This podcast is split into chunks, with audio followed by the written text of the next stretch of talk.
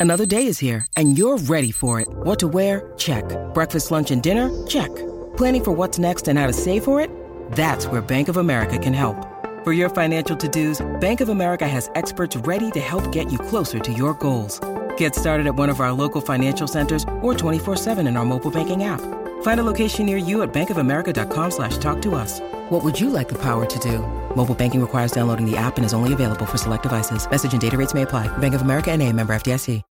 When you need mealtime inspiration, it's worth shopping Kroger, where you'll find over 30,000 mouthwatering choices that excite your inner foodie. And no matter what tasty choice you make, you'll enjoy our everyday low prices, plus extra ways to save, like digital coupons worth over $600 each week. You can also save up to $1 off per gallon at the pump with fuel points. More savings and more inspiring flavors make shopping Kroger worth it every time. Kroger, fresh for everyone. Fuel restrictions apply.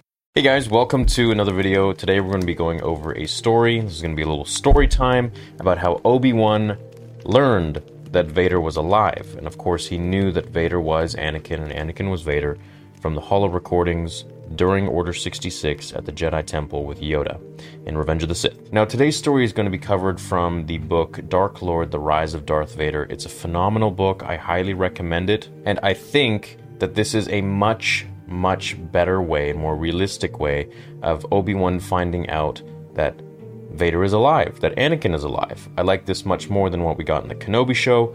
Um, I think it should have been done this way, to be honest. I think it's much more organic.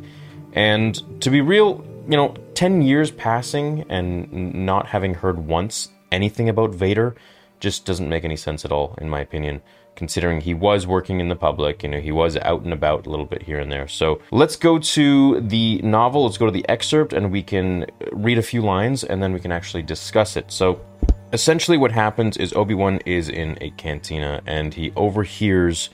Well, let's just, let's just read it. Read the excerpt here. When Obi-Wan lifted his gaze, the intermittently garbled holonet was displaying an image of someone outfitted in what almost seemed a costume of head to toe black Human or humanoid, the being species wasn't mentioned. The masked Imperial had apparently played a role in tracking down and executing the insurrectionist Jedi and enslaving their Wookiee confederates. So Obi Wan is in the cantina. He is just kind of tired, delirious. He raises his head and he sees a hologram of Darth Vader. And this is his first time seeing it. He's never seen it before. So he's like, What the heck is this? It looks like a human, but it's like all dressed in black with a weird mask and a cape. The burst of static that accompanied the reporter's mention of the figure's identity might have surged from Obi Wan's brain. Still chilled by the earlier announcement about the Jedi, he was now paralyzed by sudden dread. I also love how they explained this part in particular, not just, you know, that the holo recording says that this is Lord Vader, but that Obi-Wan it was so shocking to him that he almost like didn't even realize what he had just heard and it kind of like blew his senses. That in addition to the fact that he just heard something about, you know, someone hunting Jedi. He couldn't have heard what he heard. He whirled to the spaceport worker. What did she say? Who is that? And of course the worker is like uh, Lord Vader, you know, what, what, what's the big deal? And Obi-Wan is freaking out at this point. He has no clue what the hell is going on. You know, he, just like the show, he thought Anakin was dead. He thought Vader was dead. And so he starts to go absolutely berserk. He draws a lot of attention to himself in the cantina. He gets a drink given to him to calm down. He starts like knocking over stuff and he just decides to leave and he runs out of there. And this is when Qui Gon actually reaches out to him, which we will go over in another video. So stay tuned for that video. But essentially, what I want to say is this is such a more organic way of learning that Anakin is alive. Also, 10 years passing, like I said, just too long, dude. Vader is the most intimidating creature in the galaxy, and he is the right hand man of the Emperor. He's essentially the face of the Empire. So, him not having heard once in even passing like this that Vader was alive, that Vader is prominent and a, and a force to be reckoned with in the galaxy, I think was just eh, lazy writing in my opinion. I'll go ahead and say that. I think it was just an oversight, and I think that they really wanted to draw their own character, and they wanted to like give Reva a lot of backstory and credence and whatever, and like add to the fact that she knows who Anakin is and knows that Vader is Anakin, and to eventually link together the fact that Obi Wan connects that Reva was a youngling And I think that's the whole point behind that. But in my opinion, it just seems forced a little bit. It doesn't seem very authentic.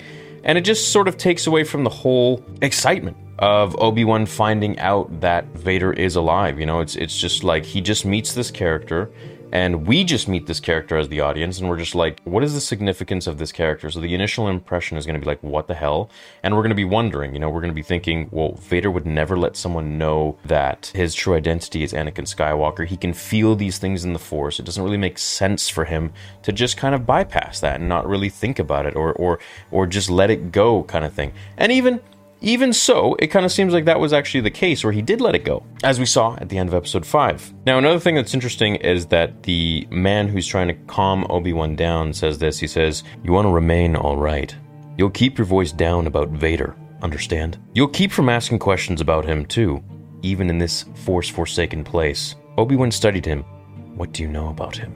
Now, this part was cool. This is like, this ties in right into the beginning of The Force Unleashed 1. Just this. I have a friend, a trader in Hardwoods, who was on Kashyyyk when the Imperials launched their attack on a place called Kachirho. I guess he was lucky to get his ship raised and jumped, but he claims he got a glimpse of this guy Vader ripping into Wookiees like they were stuffed toys and going to lightsabers with the Jedi who were on world.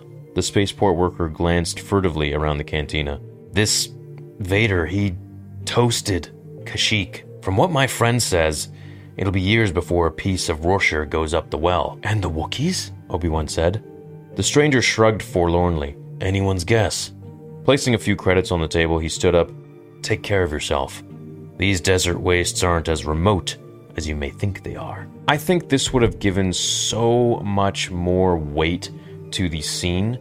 I think even in a place like Tatooine, which is run by the Hutts and so far from the empire and you're not controlled by the empire even, though they, when they go there they control it. They want it they got it.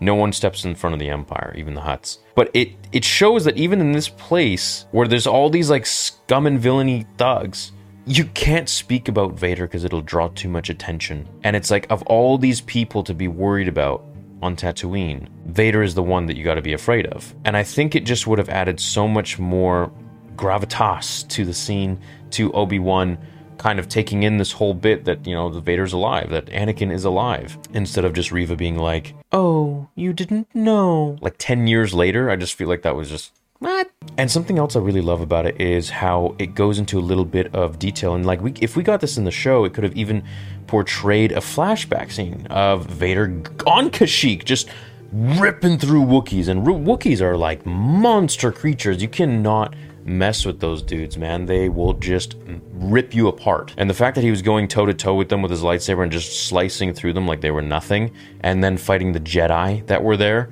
oh man, I would have loved to have seen that. You know, we did see it in The Force Unleashed, but I think that was absolutely phenomenal. But, anyways, hey, that's um, it is what it is. I, I guess you know they needed to build a story for Reva but I just wish they would have maybe thought of some alternate routes and maybe if they did read this book, you know, they could have definitely taken from that scene because it just seems a little more natural, you know, that uh, the galaxy is talking about Vader. They are discussing him.